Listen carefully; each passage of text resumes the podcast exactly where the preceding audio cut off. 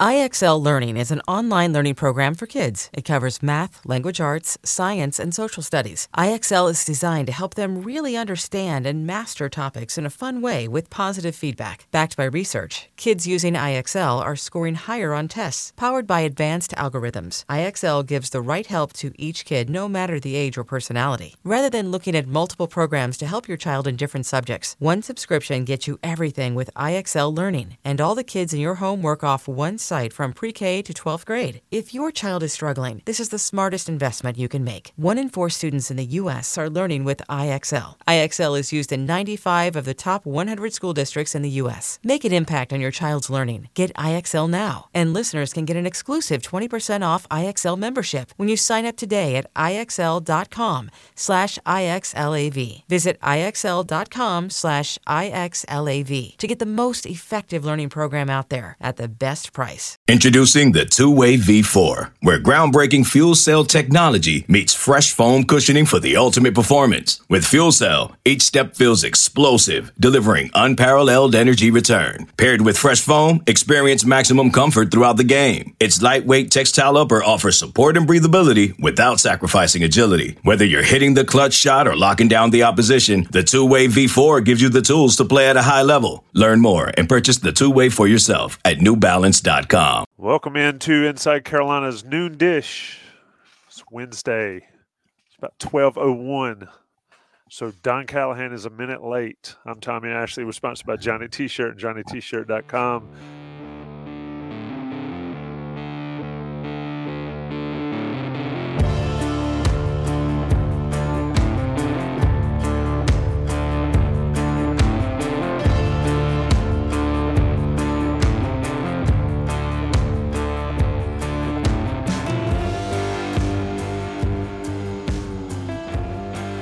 Appreciate everybody that's joined us live. Um, I'll go ahead and tell you this is a recruiting show. I am Tez Walker out. That news we covered in full yesterday. It is still a ridiculous situation. Um, of course, Inside Carolina will keep you totally up to date about the Walker situation and what's going on with the appeal. So make sure you stick with Adam and Jeremiah and the beat crew and, and on that. But today, Don Callahan is in a school press box. Don, sort of tell us where you are, my man. I am at Hough High School, which, if you follow recruiting, you're well aware of this school. It's it's crazy. You know, I went to base scrimmage this morning as Dudley, another program that has it constantly produces talent. But I'm out there, and obviously, I'm looking at the 25s and 26s, and the 24s that are out here for Hough in particular is just crazy. You got an Oklahoma commit, you have a um, Clemson commit, you have a um, I'm forgetting there's one other oh, and a Penn State commit. So it, it's just it's just crazy the amount of talent that's out there. And then that's not even getting to the underclassmen who I was there to see for the most part. So it was early morning for me. I made the decision somewhat last minute, got up early, drove out here once I knew what teams were scrimmaging because obviously scrimmages aren't really advertised um, all that all too well. But yes, so I'm in the press box at Hough. I thought about trying to get some sort of picturesque background for everybody, but it is hot. You sit in the sun, and I'd be I would be sweating right now. It's not so bad. I have the windows open, nice breeze. It feels good. I was sweating earlier. Um, my one fear is, even though I, I, I am up here with permission from the coaches at Hough, you know, you could have some sort of administrator or some other coach come in here and, and kind of kick me out. But um, so if that happens, that's we'll when you just say, "Do you know who I am? Do you, yeah. do you know who I am?" That that line never works for me, even in my household. So, well, Don, you, you mentioned being at Hough, and, and it's funny we were I was having a conversation about Hough and Myers Park and Drake Maye and all that yesterday uh, away from inside Carolina. It's pretty incredible how stacked. You mentioned all the commitments, but it's it's pretty incredible how stacked some of these teams can be in high school, especially in that part of the state for North Carolina. I mean, the talent level and the the stream of coaches that come through these schools. It's just wild to me coming from small town. Yeah, and I mean, a lot of it is there's a huge population obviously in Charlotte. And what tends to happen is the better recruits gravitate to certain schools. People talk about recruiting. I'm sure that happens to a degree, but for the most part, I mean, I've, I've had parents kind of come up to me and kind of explain, you know, why their kid ended up at a particular school. And in a lot of instances, it's the family who kind of initiates the um, the situation because, I mean, if you if you have a wide receiver, you, your son's a wide receiver, your school doesn't have a great quarterback or doesn't have a great offensive line, and they're forced to play your son at quarterback or at DB or wherever that's not really helping their recruiting stock. And there's a ta- there's a school not that far away that has a great quarterback, has a great um, you know offense, and known for producing kids. And yeah, I mean you're going to do what's best for your for your kid, and that that's typically what kind of happens. You know, so in Charlotte, yes, a lot of the kids kind of gravitate to Hough and um, and Mallard Creek and and Myers Park sometimes. You know, it all kind of depends. And, you know, this is it's also a little cyclical. You know, Butler is also a big program too, but Hough just constantly just produces kids. It's, it's absolutely ridiculous. And you look at Dudley. You know, I'm out there and I'm looking at their secondary, and they have 325 or they have 325 skilled players labeled as athletes. One of them was playing for rival school the year prior, but obviously, you know, he paid played for Hough. I'm sorry, paid for Page High School. You know, it's obviously a better situation for him. He has the better opportunity to get more offers if he goes play for Hough, which has a history. You know, Coach Davis does a great job at Dudley High School as far as developing kids, putting together a team. If you want to win a state championship, you're not going to do that at Page, unfortunately, nowadays. That might have been the case maybe 10, 20 years ago, but that's not the case now. Um, so you transfer to Dudley, you get more exposure, you play with better better players and that sort of thing. It's just there is a noticeable difference when you go to some of these schools and you see even the the, the coaching staffs, the assistant coaches. You know, Chachi uh, Sullivan, who's the the longtime DB coach. I think he's the defensive coordinator. I think for um, Hough High School. I mean, he just constantly produce, you know, helps develop these kids. And um, there's there's schools who don't even have a great high school coach, let alone great assistant coaches who are training them. So, I mean, once you, once you're kind of in it and you understand fully what's kind of going on, it makes it easier to understand just why all the transferring, why all the talent accumulation is happening at certain schools. Yeah, to your point about it being cyclical, I mean, Page was stout yeah. When I was in back in the day, and, and then 50 um, years Charlotte, ago. Not that quite that long ago, but uh, and then uh, Charlotte Independence or yeah. Independence was was stout and Southview on the eastern side. So, uh, you know, well, Fayetteville is just completely. I remember when I first started, Fayetteville was always a stop for me. You know, and now, and now, yeah, it's been a very. I mean, you have kids here and there. Um, Emery Simmons, um, you know, a couple guys. I know um, uh, DJ Jones, but I mean, it's very, very sporadic, and it's just crazy. Just you know, a lot of it is just how you know with with the mills and and just the jobs and the, the population decrease in some of these areas just has kind of hurt some of these areas. Anson County is one. You know, that's it's you know used to be really big when I first started, and now is you know you're not getting players. It's crazy how it works. I mean, Douglas Byrd, 71st, yeah. Southview, and then you had Jack Britt be created, and it sort of watered down everything eh, there. Uh, and then, but Charlotte's always seemed to have it, and it's wild how it, it rotates through, you know, Independence, Mallard Creek, Huff, Myers Park. Mm-hmm. And, and to your point, these guys want to play for teams that are good. And, and these days, um, you know, you play for a big time program in high school, whether it's in Charlotte or any other state, you get looked at. And if you're a lesser player, quote unquote lesser player, and all these coaches are on campus looking at other players, you might snag an eye or an yeah. eyeball and, and, get an offer. We've seen how that works. Um, when we're talking about uh, 2025s, but let's back up and talk a little bit yeah. about 2024. And again, talking with Don Callahan, it's the noon dish. Um, if anybody missed the live reaction show from yesterday's news, um, a lot of it, padded practice, uh, Tez Walker issue. Check out that on YouTube as well. Adam Smith and Jason Staples joined me for that. But Don, talking about recruiting here, we had Gus Ritchie commit mm-hmm. on the show. Mm-hmm. That was last Wednesday, wasn't it? I know. Or uh, last, last Tuesday. Tuesday. Yeah. It feels like a, like a month ago. Yeah. Um, with everything that's going on. Um, how cool was that? And everybody keeps asking me is like, when is the next recruit going to commit on the noon dish? I mean, when you deliver yeah, I, like that, you got to deliver yeah, all the time. I just, I just don't anticipate that happening ever again. to be honest, that was something where it was just a unique situation that just naturally came together, and you know, that's the way Gus kind of wanted. To, well, that's the way Gus wanted to do something different, and we just started talking, and it started with, "Hey, let's get you on after you you commit," to him saying, "Hey, let's just commit live," sort of thing.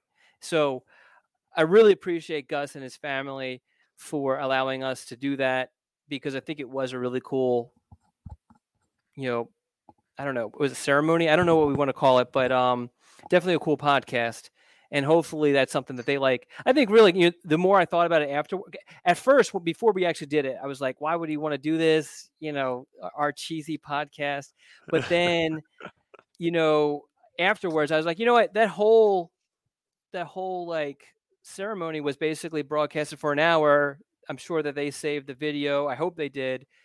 I mean, it's on the internet, but uh, you know, they have that moment that's kind of now frozen in time for them to, to go back and review.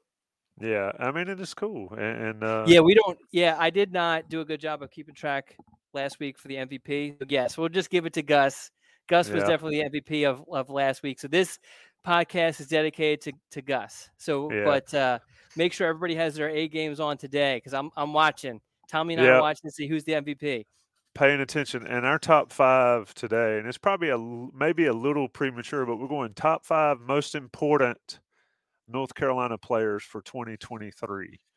Um, and so yeah, and it's uh, Don always defers to team news to the beat writers, um, but we're going top 20 or top five important North Carolina football players for 2023 this season, this upcoming season. So drop them in the chat. Drop questions for Don in the chat as well. Don, another um, recruit that announced, Jonathan Paylor. Mhm. Um, you know, there was smoke flying around. There was, you know, some misdirection, all this kind of stuff going on. He ultimately chose NC State. Um, not really surprising.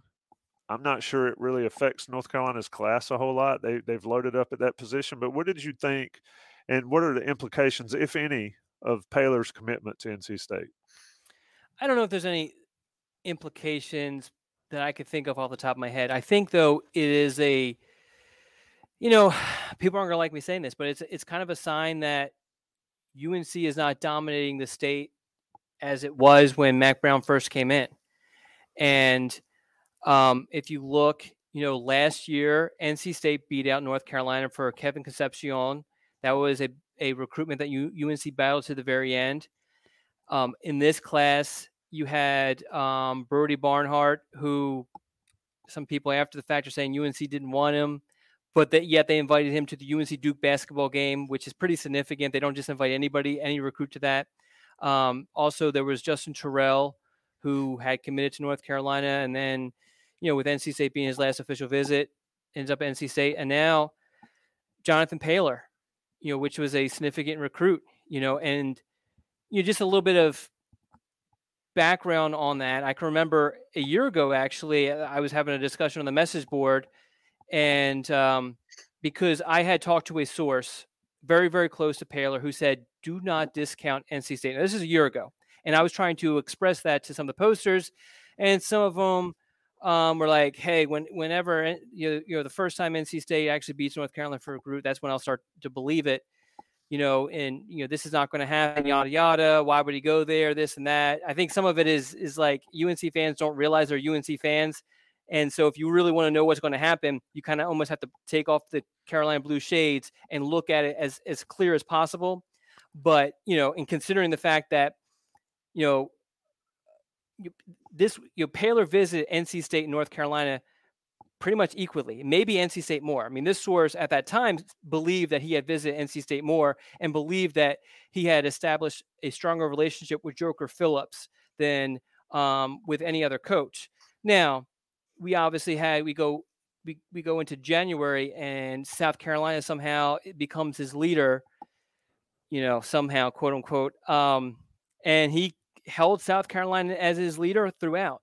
And then we started to kind of get some, there was some buzz maybe about a month or so ago that um, NC State was was gaining some momentum, and there was talk of NIL stuff being put together that was uh, able to combat South Carolina, and you know, we I mean we kind of laid it out. We talked about it. I don't. Did we talk about it on the noon dish last week? A little bit. I mean, there were a lot of factors in play in Paylor's recruitment, some of which um, some of which weren't going to be done at certain schools.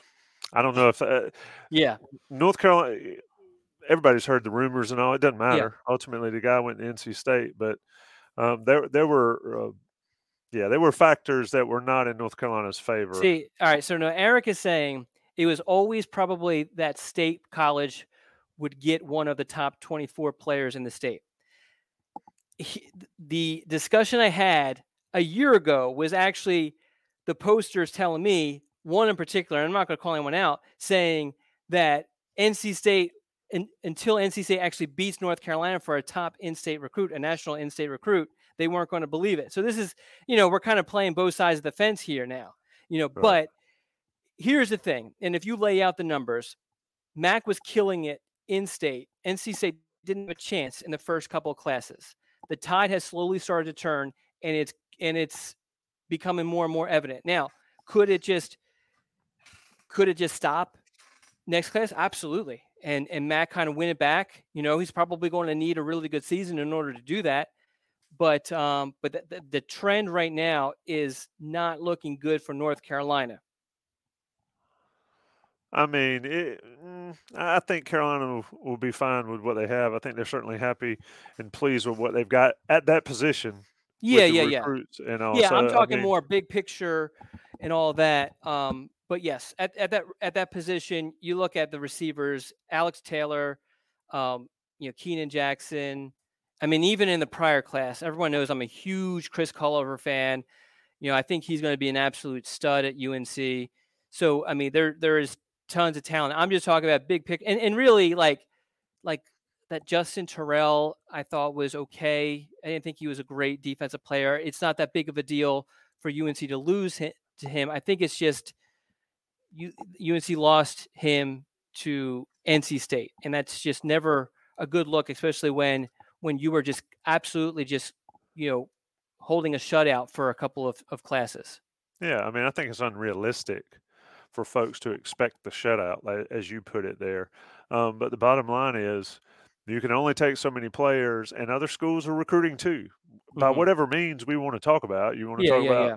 paying players with NIL or offering them this and that, whatever. Um, and it, that certainly matters. But other schools are, are, are doing their stuff too. Speaking of NIL and, and specifically Heels for Life, everybody in this chat, be on the lookout for uh, Joey Powell's interview with Graham Boone. That'll drop tomorrow. Graham Boone, of course, the executive director of Heels for Life. He has a lot to say and a lot to discuss about the the NIL portion and, and the recruiting side of it, even, and then you know how players are looked after or taken care of. It, it, the Carolina, quote unquote, Carolina way of handling NIL. And of course, he talks about the last week with Eric Church benefit and all that kind of stuff. So that'll, that'll drop tomorrow. It's not live. It's Joey's already recorded that with Graham, but it'll drop tomorrow. So check out that. It's a lot of good information on that side of things. Don, uh, before we move on to 2025, there's still another commitment out there, or, or another announcement out there, I should say, a commitment announcement. Um, in Javaris Green, mm-hmm. uh, that is it, that's still what August 18th, which is I guess next Friday. Yes, yes, I believe it's the their their opener, their season opener. And and so tell us the, the plan as you know it for that announcement. Um, God, high school football is already starting next Friday. It's, is that a? It's crazy. Yeah, it's that's it, a game. It's an actual yeah, game.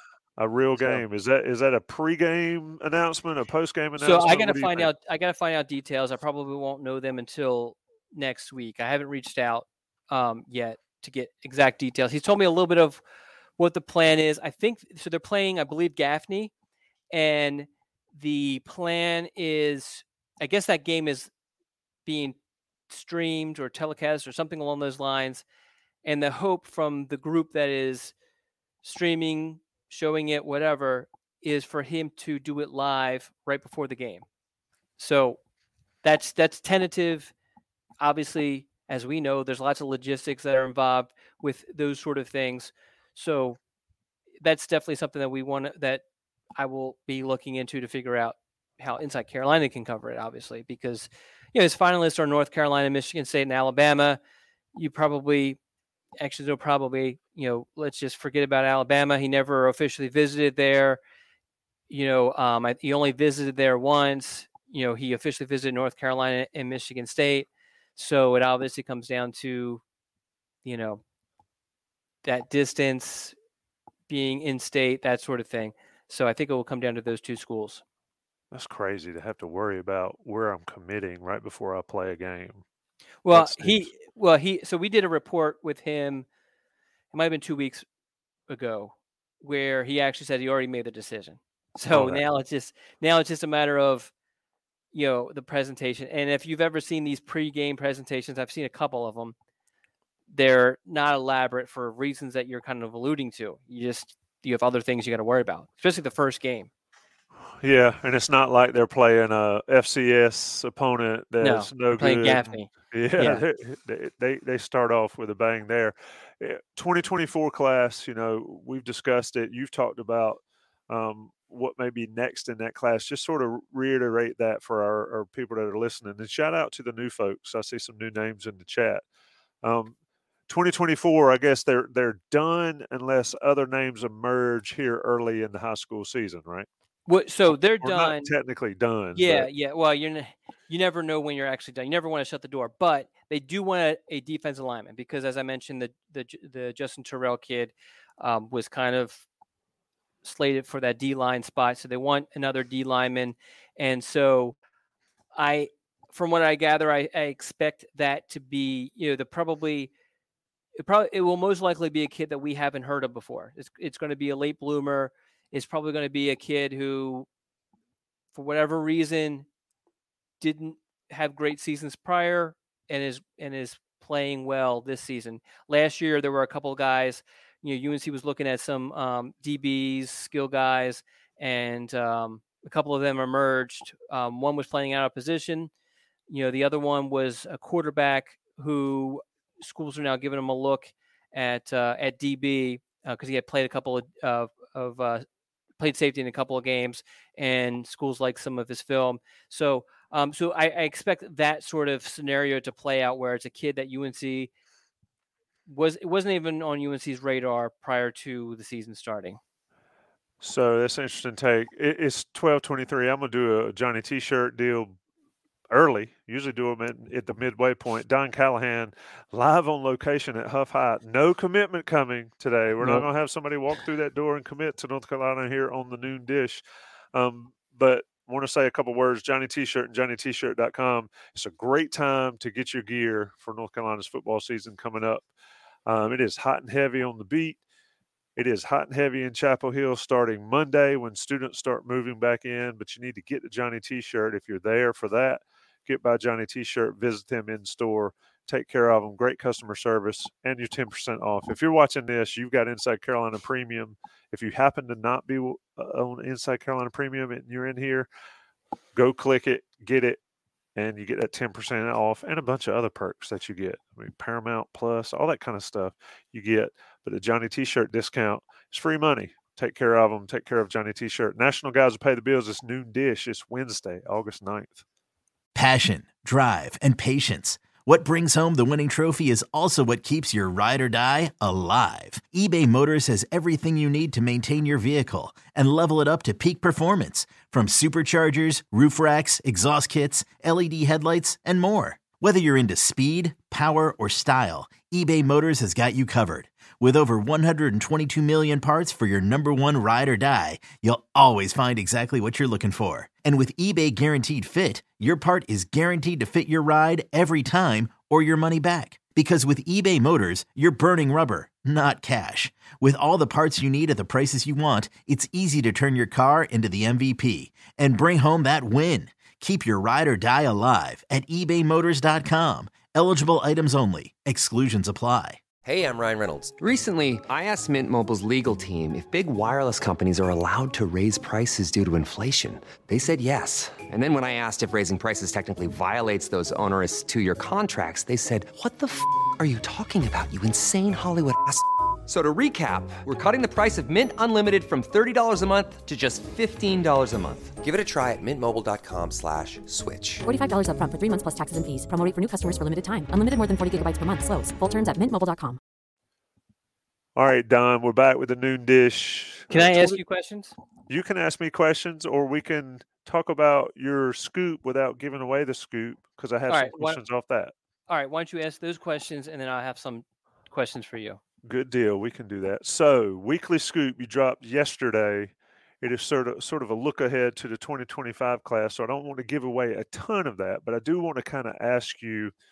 Um, you've got a, a lot of names in state in this report, and, and like I told people, if you're not on premium, you need to get it so you can check out Don's work uh, and check it out here, not where it gets recycled out in the ether by some folks um, potentially by some folks. But anyway, I digress. National recruits, high power five recruits.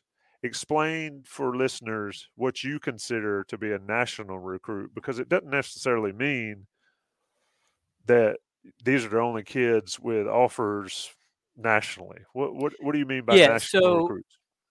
so the goal of this is to kind of be and this is what i've done for years in preparation for my um my top well now it's a top 25 in-state rankings which i've been doing for i don't know i mean 15 years or whatever it is.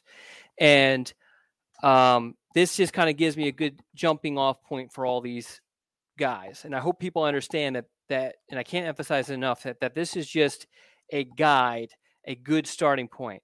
And the thought is is that players or, or prospects are going to move up and down these quote unquote tiers.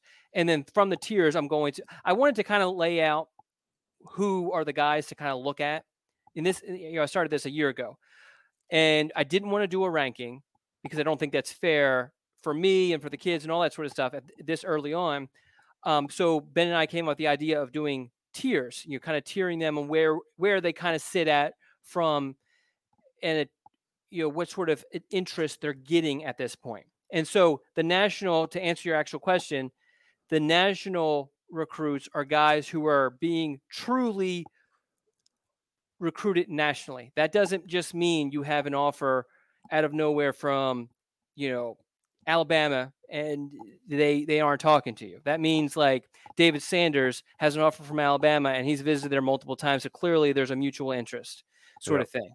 You know um so national it to me is like when you are being seriously recruited by basically playoff contending schools georgia alabama clemson you know i mean i would throw even schools that haven't made the playoff like texas in there um, if they're legitimately recruiting you and that sort of thing you know oklahoma you know on and on and on you know um, so that's what th- that's what that category the high power five i wanted to do it last year. I decided not to. After i posted it i regretted doing the high power five. I probably should just thrown all the power five guys in there just because and, and i didn't really get a whole lot of pushback but i think a couple people were kind of confused. But again it's just guys who are legitimately getting recruited by schools that maybe not playoff caliber but you know, or maybe it's just one playoff caliber guy. You know what I mean? Like schools that are competing for conference championships and all this sort of stuff. I the the categories are purposely kind of vague because you know I, it, it's it, because it's just a guide, and the whole idea is that. And I mentioned this, and this is why I think we threw some people off. Was when I did this exercise a year ago, I had 16 prospects listed as Power Five or above. Okay. And what ended up happening was right now, I think there's 41 Power Five commits.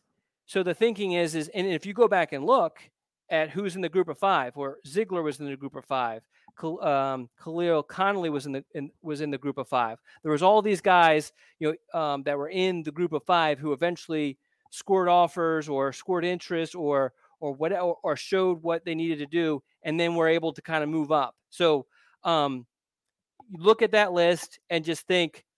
I mean, obviously, if you're if you're David Sanders, you're you're not getting better better offers than what you already have.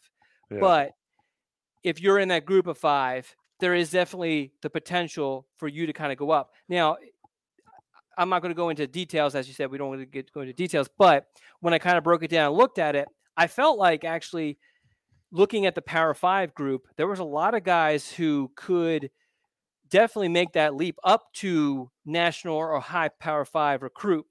But at least in the current group of five group that I had, I didn't feel like there was a whole lot of you know, ascension potential because I felt like a lot of those prospects have kind of, you know, group of five is probably where their ceiling is at because of, you know, measurables and, and, and, and, you know, and that sort of thing. So if you were a high school recruit, you were a high school recruit when you, when you were in high school, where would you be on this list? I would probably be nowhere near it. um, NAI, would you make that level? Um, maybe intramural. I mean, third team intramural all yeah all, conference all uh, intramural flag football. so so basically, um, just to sort of you know water it down a little bit, national recruits can go anywhere they want in the country. They they, yeah. they had that ability. Most of them have that ability anywhere they possibly want. High power five, you know, they've got their fair share Power Five, you know, we know what that means, and then Group of Five guys, as you see it now, and and folks need to understand these guys are going into their junior season yeah. in high school, so they they still have a lot of growth in them. Um, going to be college players, and it's a big deal to be to play college level football. I, it always cracks me up how yeah. I hear people, especially on the high school baseball side, you got to go D one, you got to go D one. Yeah. Um, all of these guys are D one prospects here. It, it, if you, if I can, I guess pull out an example.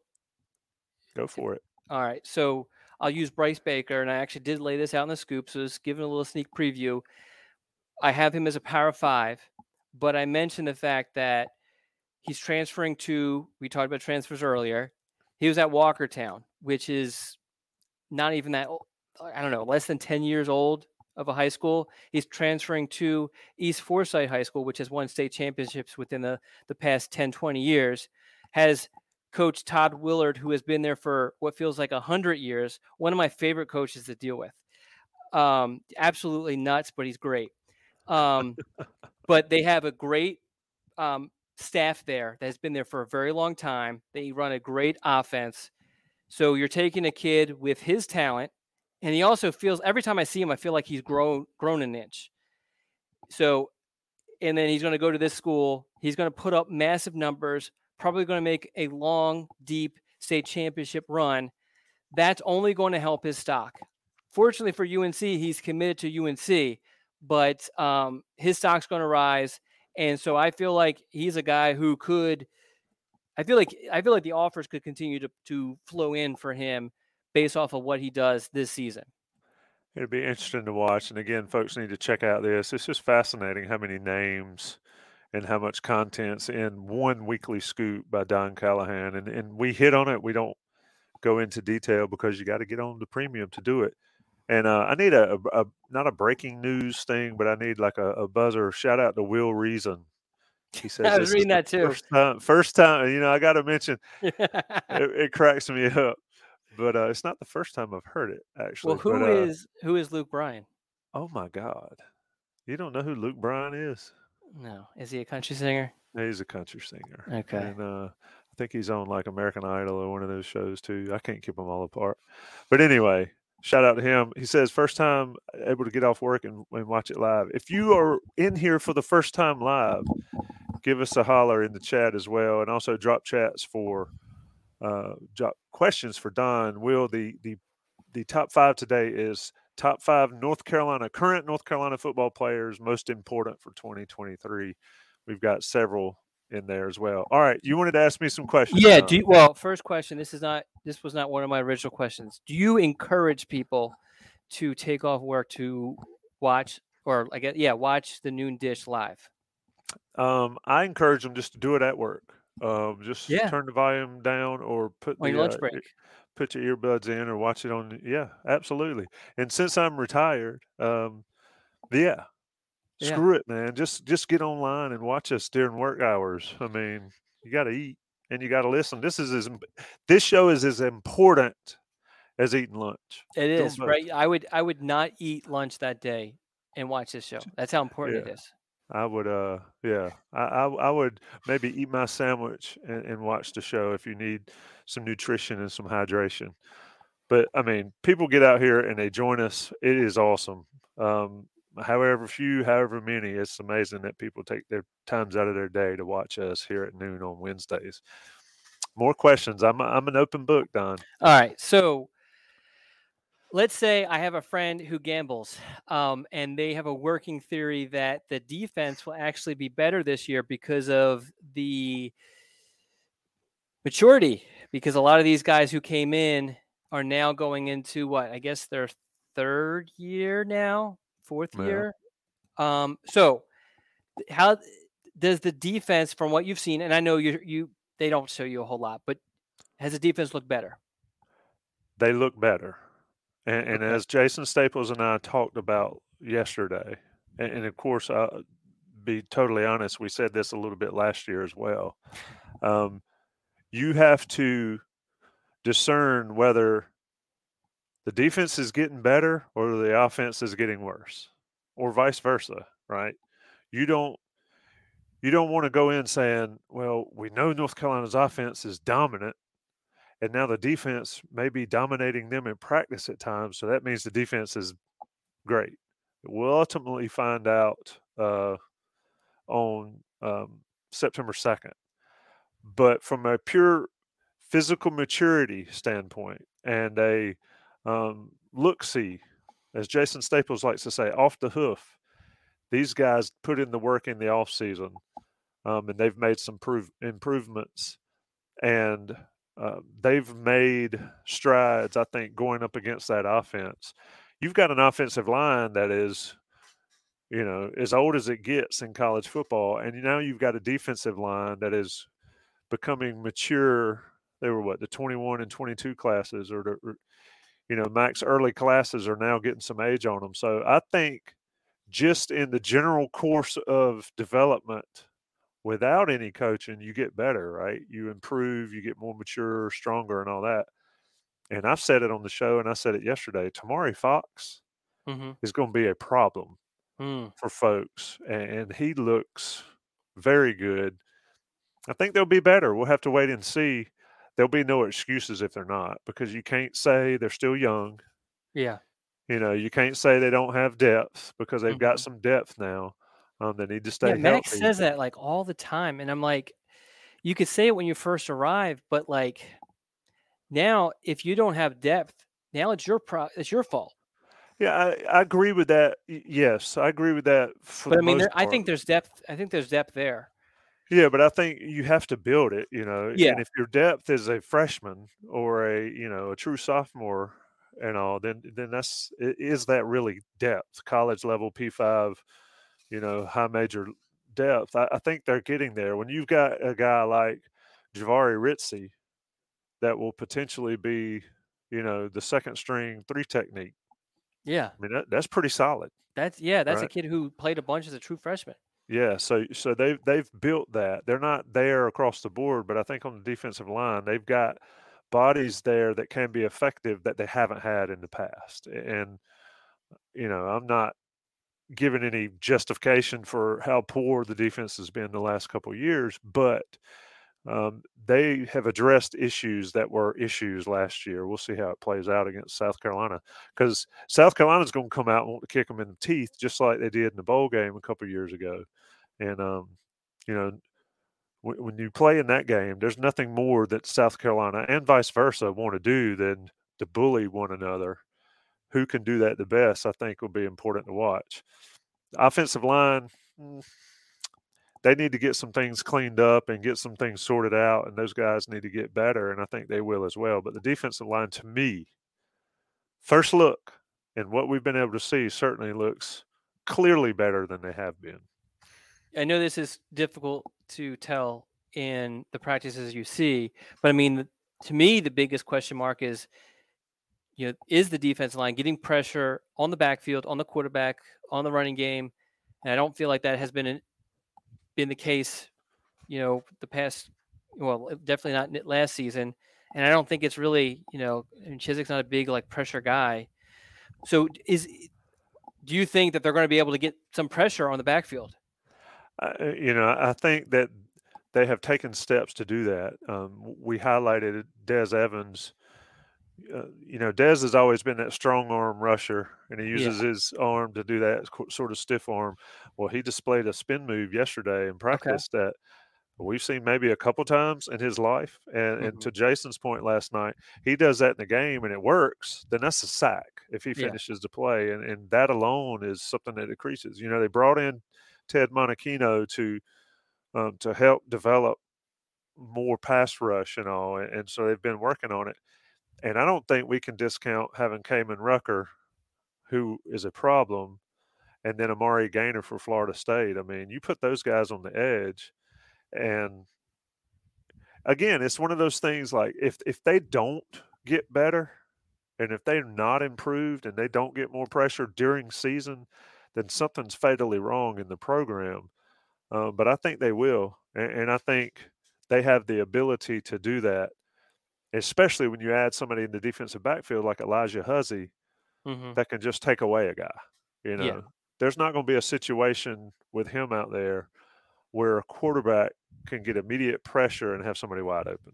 Yeah. I mean, it's just not going to happen with Huzzie. So it's interesting to watch. And of so course, he, I'm the guy. I'm the I'm the one that gets overly um, optimistic and then makes a prediction five or six years ago, it feels like, and people are still yelling that at me when they see me in public.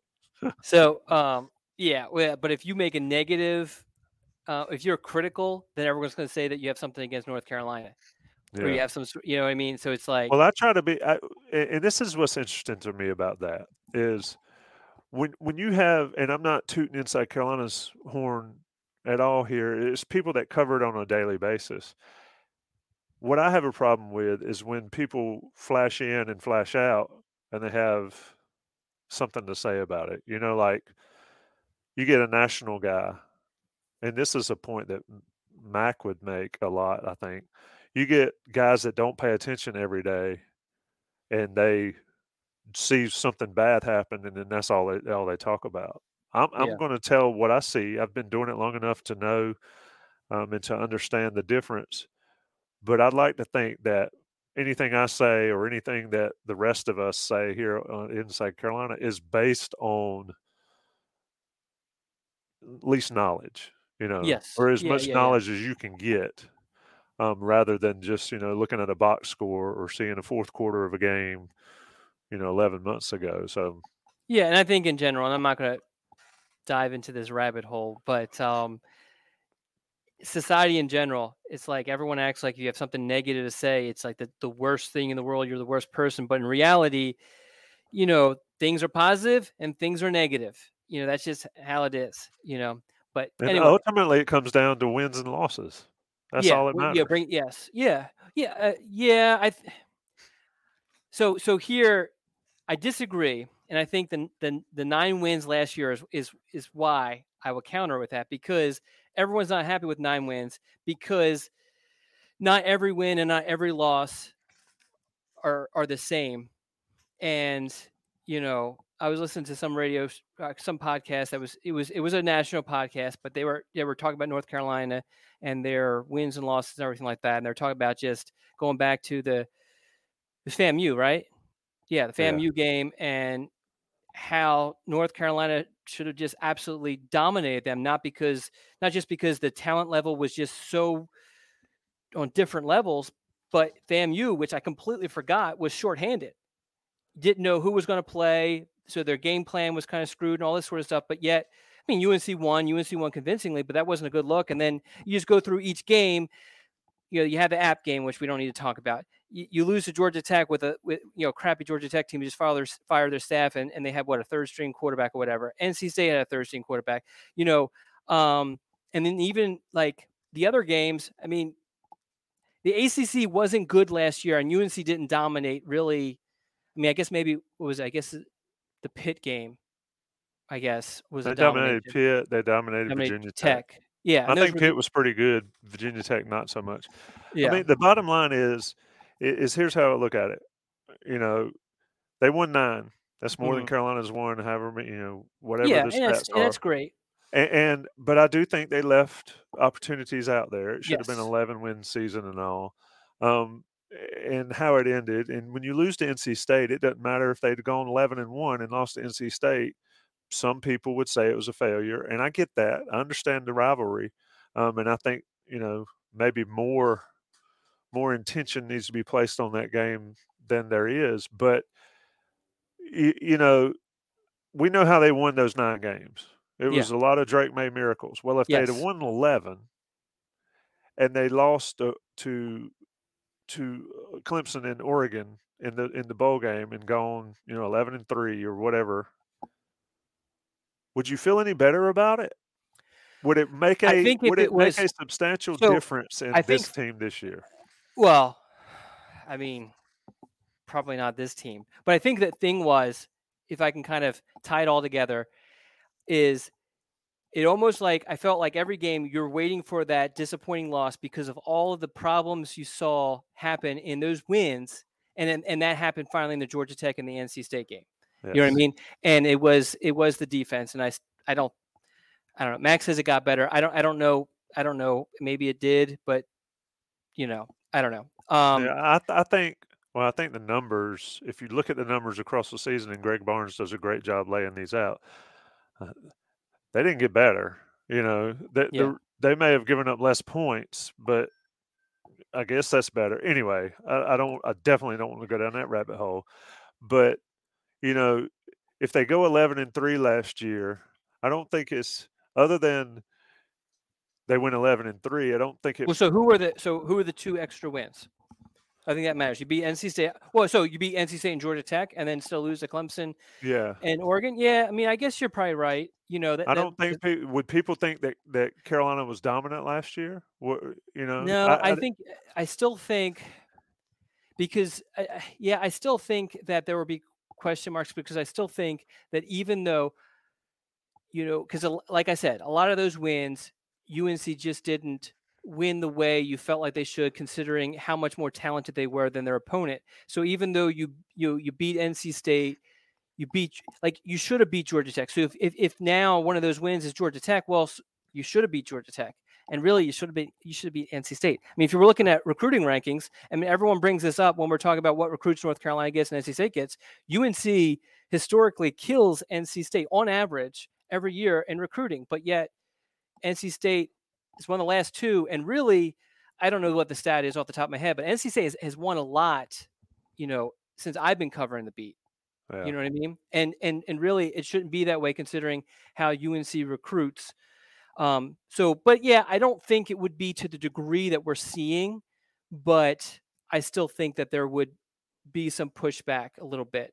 But Yeah. so going to back to this season, one of the other questions I had is you bring in Chip Lindsey, who I think he's a, I think he's actually um, a much better recruiter than I thought initially.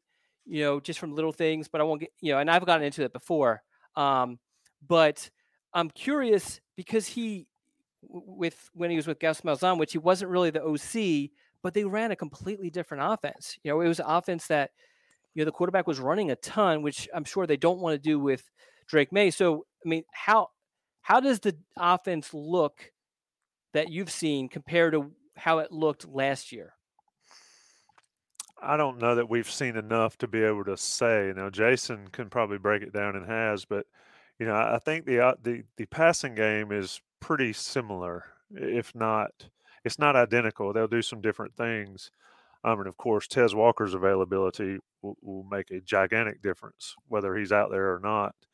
Um, will be a big difference. But I think where the offense is going to look different is they're going to be more intentional to run the football and get north. You know, Mhm. we saw a lot of inside run yesterday in practice, um, and where it was just straight up.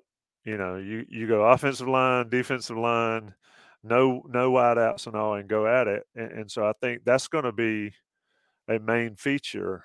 Um, I hesitate. Here's my thought on Chip Lindsey, and and I stole some of this from Greg Barnes. And Greg, shout out to Greg for for mentioning it. Chip Lindsey's under a ton of pressure. I think. yeah, Um, because, because it's he gets he gets brought in, and Carolina's offense there there's some shortcomings in certain areas, but just on grand scheme of things, Longo's offense was the best that North Carolina's ever had as far as Yeah. scoring and all that, and and now Lindsey comes in. He's got Drake Maye, who everybody says is, if not the best quarterback in the nation, top two. hmm He's here presumably for one year. You've got an Mhm. offensive line that is, um, like I mentioned before, as old as it gets in college football. I mean, it'd be tough to have offensive line with more experience than North Carolina has right now. There, and you've got potentially now a, a, a receiver that is a um, could be elite on the outside with Walker if he's able to play. You've got McCollum, and then you've got a couple, a few young guys, and you've got a running back room um, that has as much talent on paper as they've had in a long time. He has to produce this year Yeah. No, you're right. because next year, who knows who's doing who's in those positions, especially on the line and especially at quarterback. So I think Lindsey's job. Everybody says just don't screw it up. Well, it's not quite that simple. He's got to devise a plan because whatever happened the last four games of the year, and we can debate that whether Longo was gone or whatever. North Carolina's offense was slowed down significantly. So how does Lindsey create something that that doesn't happen? Because if I'm South Carolina, I'm doing exactly what NC State did, or exactly what Georgia Tech did. So that is his rub to deal with, and he has to do it with the expect expectations that are about as high as they get. No, you I, know? I, I, I think you hit it exactly. I mean, because if everyone's going to forget the how the offense performed towards the end of the season, if Chip Lindsey, if the offense hasn't performed well this season, they're just going to remember Longo as this, you know, high on the pedestal sort of thing. They're going to forget all that. Sort. That's just how it is.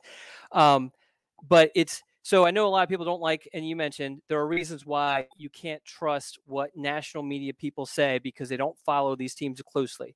But I I do find value in I definitely find value in, in listening to what Greg. I think Greg is from a from a breaking it down from just a memory standpoint is just just on a completely different level than everybody else. I'm not just saying because he works with me, because I talk badly about Tommy all the time. You Uh, absolutely do. and I'll freely admit, Greg is um, as good as it gets and Yeah. getting in the weeds yes, with statistics and facts and all that kind of stuff. It- it's fascinating to and listen to. applying it properly. Yes. Um, but I do think that there is value because I think you can get too deep into the forest. You know what I mean? right. And I'm not, so I, I'm saying that taking different, I, I'm a big take different views sort of person. You know what I mean? So I do think there's value, especially like, um, I mean, the podcast I was listening to was, the cover three, um, which I think they do a good job because I think Bud Elliott does a really good job of analyzing things. And definitely from a, a um, uh, gambling standpoint, which I mean, he's trying to make money on these things. I mean, he's a legitimate trying to gamble.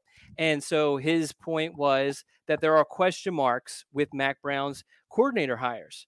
And I think he's he's right. Now, obviously, if the offense comes out and looks great against South Carolina, I mean, this that's going to be on um, that's going to be on national television. You know, then a lot of these question marks just completely go away. If the defense looks really good, even though South Carolina, I don't know, South Carolina's offense is kind of weird. I don't, I don't know if it's a great measuring stick, but if it looks really good, it's going to help um, Chizik's kind of um, the perception of Chiswick. You Yeah. know, so, so yeah, There's a want- ton of moving parts. The, thing is, is is that there fans are there, there's a wide gamut of fans for every school, and that's no different at North Carolina. I mean, if they beat South Carolina by one point, sixty-one to sixty, uh, that's a win. But people will there will be a group of people that you know have lost their minds, and I understand that. Um, but the bottom line is, I don't know if South Carolina is capable of putting out that many points, but I know you're. I know the point you're getting at, but I'm thinking, I don't know that offense. They don't trust. Uh, what's his name? Um, God, the transfer from Oklahoma. Rattler. I don't They don't know. trust Some- Rattler. I don't know. them- it- it- Some- e- either way, I I mean, I think I think there's a lot of pressure on this North Carolina man. We're getting out of the we getting Yeah, out yeah, of the yeah. recruiting aspect of it, but I think and it, but it, it does affect. You, you mentioned these 2025 kids. North Carolina needs to have a good season. Well, and then but- also this is selfish for me. I'm not able to. You know, I was talking to a parent here at, at the scrimmage, and they're asking me all these questions about the team, and I'm like, I don't freaking know. I don't go to these practices. I try to read the scoop stuff that we post, but I'm I'm at high school practices, um, you know, throughout the week. So that's monopoli- monopolizing a lot of my time. So Mm-hmm. I'm just trying to educate myself, and I know Tommy knows this stuff. You know, Tommy's out there, you know, trying to dig up all the nuggets and all that. So, um, so anyway, but uh, do you want to get to our top five, or do you, or, or Let's get to the top five. I was trying to look through and see if there was any deep questions, and there's some questions in here. I'll Okay. kind of do them rap- rapid fire. Um, but top five UNC football players, important UNC football players this year for the season. Um, first of all, Preston asked a question right out the gate, and I want you to answer this, and you've got one minute to answer it. one minute? 2025 seems stronger at the top. How deep is the 2025 class looking early? Are you saying And- I'm and we'll? You can be. No, actually, you're not. But you went on for a while today. It was like the longest time you've spoken straight through. I was impressed. Ah. 2025 North Carolina class. How deep is it? Yeah, so I think uh, it, it seems like it it seems like it it's going to be deeper than the 2024 class. And I think actually the 2026 class is going to even be even deeper.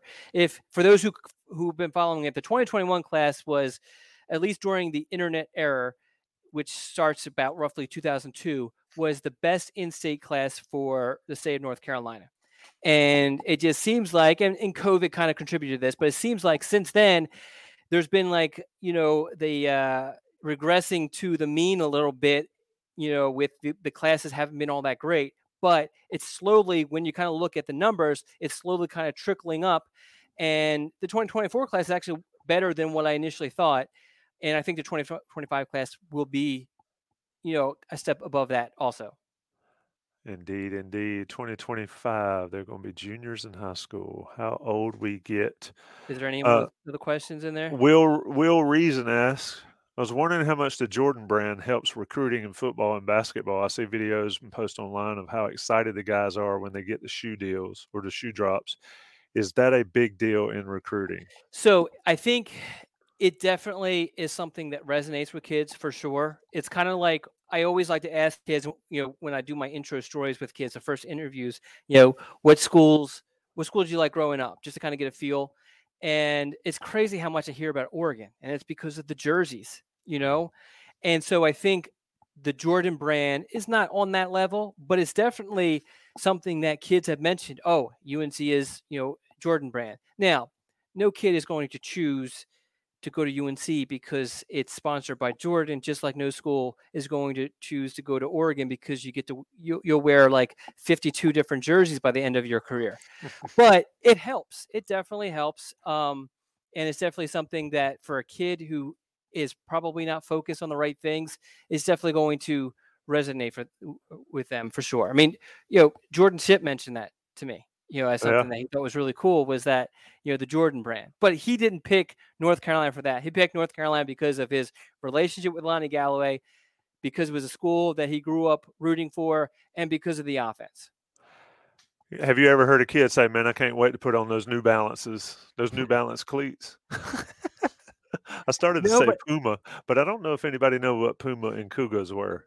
Well, my, my wife's a big Puma wearing wearer. Well, they used to have The C U G A. They were Oh, knockoff Pumas back in my day. Um, yes. All right, But, let's go. The nobody top- nobody says, "Hey, I can't wear to put wait to put on that Adidas." Uh, I wasn't going to do that because that would seem a little petty. But I tend to. I do have a pair of Adidas. They're my my walking shoes, my old man walking shoes. Um, Will Reason, uh, appreciate the shout out. I'm not gonna read that off. That's a little embarrassing, but I'll take it. Uh, shout out to that. All right, I'm trying to narrow down the top five North Carolina important players. All right, Alan Minton. I'll give it to you, and I think you clarify it later.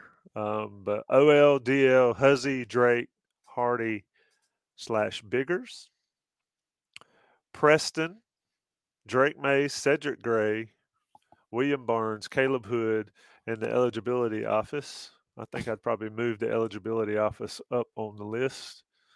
Hubert B. Hoyle, top five. Drake Huzzie, Miles Murphy, Ryan Coe. That's a big dude, man. If they Yeah. need a like a fourth string linebacker, bring the kicker in. And Omarion Hampton, Hampton, Sean Crowley, Maye, Barnes, Gray, Huzzie, Brooks in a comeback year. Uh, says Murphy is very important. Obviously, Alan Minton clarified and said William Barnes and Miles Murphy. We will Reason, Drake Maye, Cedric Gray, Ryan Coe, Tez Walker, if available, and the entire defensive line. Um, just a question that we'll ask. You think McCollum steps in even more without Tez, or could that hurt his numbers? I think McCollum's going to have a big year either way. Of course, he'll get he a lot a different more. sort of role. Yeah, and he'll get a lot more um, freedom of movement. I think with with Walker out there, but I think either way he has a big year. You think Okay. so? So it isn't uh, McCollum and um. Oh God, forgetting his name from Kings? Mountain, Paysour. Um, are they playing the same sort of position? They they are slots, but I think both can be, certainly be on the field together. I think Paysour can play outside. I think McCollum can play outside if necessary. Okay. I think ideally you want McCollum in that slot Mhm. because he's a problem for for anybody, but he's a problem for a nickel corner or Yeah. you know an outside He's linebacker he's trying a to cover. stalky. Yeah, he's a stalky guy. In addition to his quickness. Yeah, and he uh he dropped a pass in practice yesterday, which I think shocked everybody that's paying attention because he's got one career drop at Georgia Tech, and Okay. uh, he was quite irritated at himself for that. KM Shires, Maye Heisman, and Maxwell. These are the award list or uh, the award things they're up for. Tez is Biletnikoff, Gray, Nagurski, and Drew Manley, or excuse me, Drew Little's up for the Mannelly. I think that's the long snapper award. So a lot of good answers there. Um, let me back that out. Make sure nobody has Randy M's, Maye, Omarion, Marcus Allen, Evans, and Barnes. See, there's somebody that knew like Cougars. It felt like the uh, the seams on the Cougars were like put together with um like spider web or something. Because if you walked funny, your toes would be sticking out the end of them. All right, Don, top five for you, important All right. players. So uh, five all the way up. Number five. Let's see. Do I have five? Okay. Uh, Tez Walker, and that's obviously contingent upon the NCAA because I think, um, well, at least Longo's offense seemed to do really well when it had a true deep threat. I think that's what he is. I liked what I think it was Allen did, where he listed certain groups because I think I listed Miles Murphy. Um, I think that they, as I mentioned earlier, they need to get more pressure on the backfield in the in the run game, and then also on the quarterback, which you know, Murphy obviously handles both. Um, and I mean, so does Kaimon Rucker, who's my number three, but more Rucker. I'm hoping for North Carolina's purposes that he provides that um, that pass rush and gets the rush on the quarterback that that they need it. Um, I put also Alijah Alijah Huzzie, although I think probably I could bump him down and put the pass rush up a little bit higher, um, just because I think it would be good for North Carolina because there's a lot of teams that they're playing you know may not have a whole lot of great receivers so if you could take if they only have one good receiver and he's able to blanket them that'd be awesome and number number one i don't see how anyone can not have drake maye number one if drake maye you know can't play the full season um the the, the season i mean everything changes dramatically i don't think there's another player on this team that you can say that about Yeah, I, I, agree with that. I think Mays, um, you know, he he needs to improve some things. We've talked about it a lot on our other broadcasts, um, but he is clearly the most important player on that roster. Um, we saw what he means last year. I think it'll be more of the same. I think a guy on defense like Cedric Gray is the same way. I mean, Cedric Gray played 900 plus snaps. He is the guy in the middle there. They need to figure out how to get some linebacker depth, but Cedric Gray needs to be on the field as much as possible. I think Huzzie's ability to shut down a third of the field is is big, very big, especially given the unknowns at this point with the defensive line. Um, they go hand in hand. A lot of people are saying Miles Murphy. I'm gonna go with. Uh, I'll, I'll, say Miles Murphy too at that position. I think that position is important. I think Dez Evans needs to have a big year. You know, we've laughed and joked a little bit about when Gregory Hall, shout out Gregory, predicted he'd have 10, 10 sacks a couple years ago or last year, and he hasn't produced. I think they've got to get something out of Dez in the pass rush game. There's so many to, to think about. I think Jonathan Adorno on the offensive lines uh, is is pretty important if he's going to be the guy at one of the guard positions, right guard, I believe. He's got to be better um, because Drake Maye struggled with pressure up the gut. Most quarterbacks do. And, and I think that's an important position. A lot of people talk about William Barnes out at left tackle you know, I'd love to see a situation where they could move Diego Pounds there and slide Barnes back inside. But you know, if you if you're going to group them, and I said it watching practice yesterday, and I said it on the shows last night. This season boils down to the lines. They are the difference between eight wins and 11, uh, 10 or 11.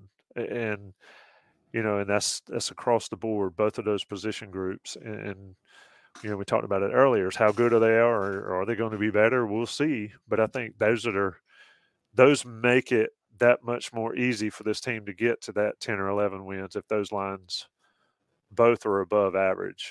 You know, for the defensive line, average would probably be sufficient. And then Tez Walker needs to play. Uh, I mean, Jason sort of outlined the importance of having a, a deep threat, and, Walker is that. I mean, we remember Dyami Brown against Clemson like what the first series of the game against Clemson, he blows straight and in 2019 he blows straight by their corner, who's now what an All-Pro cornerback, and he made him look silly. And then that game completely changed on that play, and North Carolina had a very good opportunity to beat the number one team in the country. That's how important a guy like Walker is. Anything left, Don? We've got an MVP. We'll we'll talk after that. After this for the MVP. Yes. Um, so, no, I think so, that's basically it. I mean, there's a, not a whole lot going on recruiting wise. We have a bunch of stuff coming up on underclassmen. You know, I know some people are like, wait a second, you know, the 24 class, 24 class is basically done. We got to move on to the underclassmen. Their visit is going to be important during the fall. So I'm doing what I can to kind of introduce everybody to those underclassmen um, and get information on those guys out there. Yeah, it is uh, an interesting time as the season is getting closer. Stay with Inside Carolina for, of course, complete reports on all the breaking news, Walker news, um, player profiles. Tomorrow, like I mentioned, Graham Boone and Joey Powell podcast drops.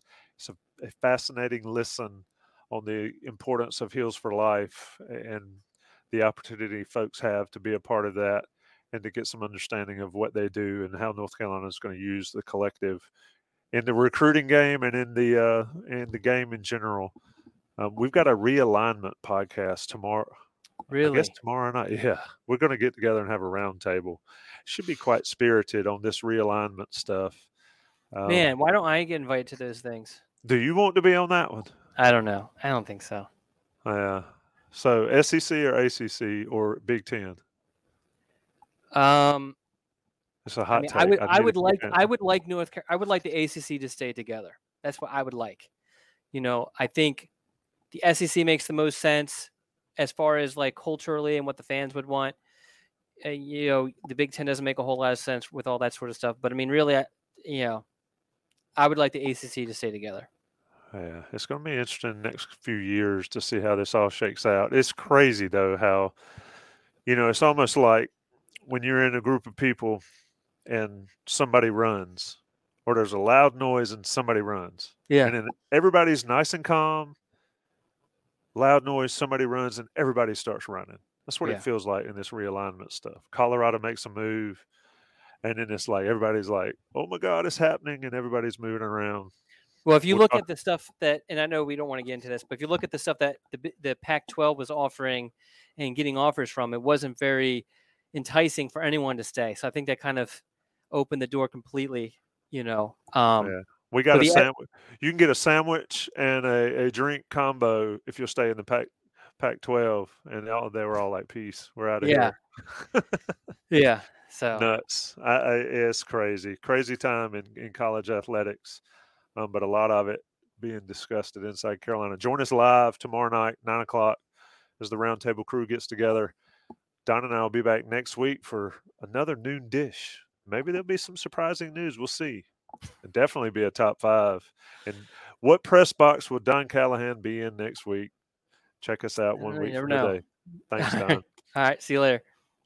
Old Man Winter here. If I had it my way, it would stay winter all year long. Short days, wind chill, black ice, and a good polar vortex. Oh, heaven! Wait, is it getting warm in here? Your cold snap is over, Old Man Winter. Spring has arrived. Spring. Spring is here, which means it's the perfect time to get away in the Hyundai you've always wanted. Visit the Hyundai Getaway Sales Event, where you can get great deals on all of our award-winning Hyundai models, like the tech-filled Tucson and Kona, as well as the spacious Palisade. Enjoy wherever you go with the peace of mind that comes with America's best warranty and three years or 36,000 miles of complimentary maintenance. But hurry in, these deals won't last. Add more joy to your journey at the Hyundai Getaway Sales Event. Now get 0% APR or up to 1500 bonus cash on the Hyundai Tucson. Now, during the Hyundai Getaway Sales Event. Offers end soon. Call 562 314 4603 for details.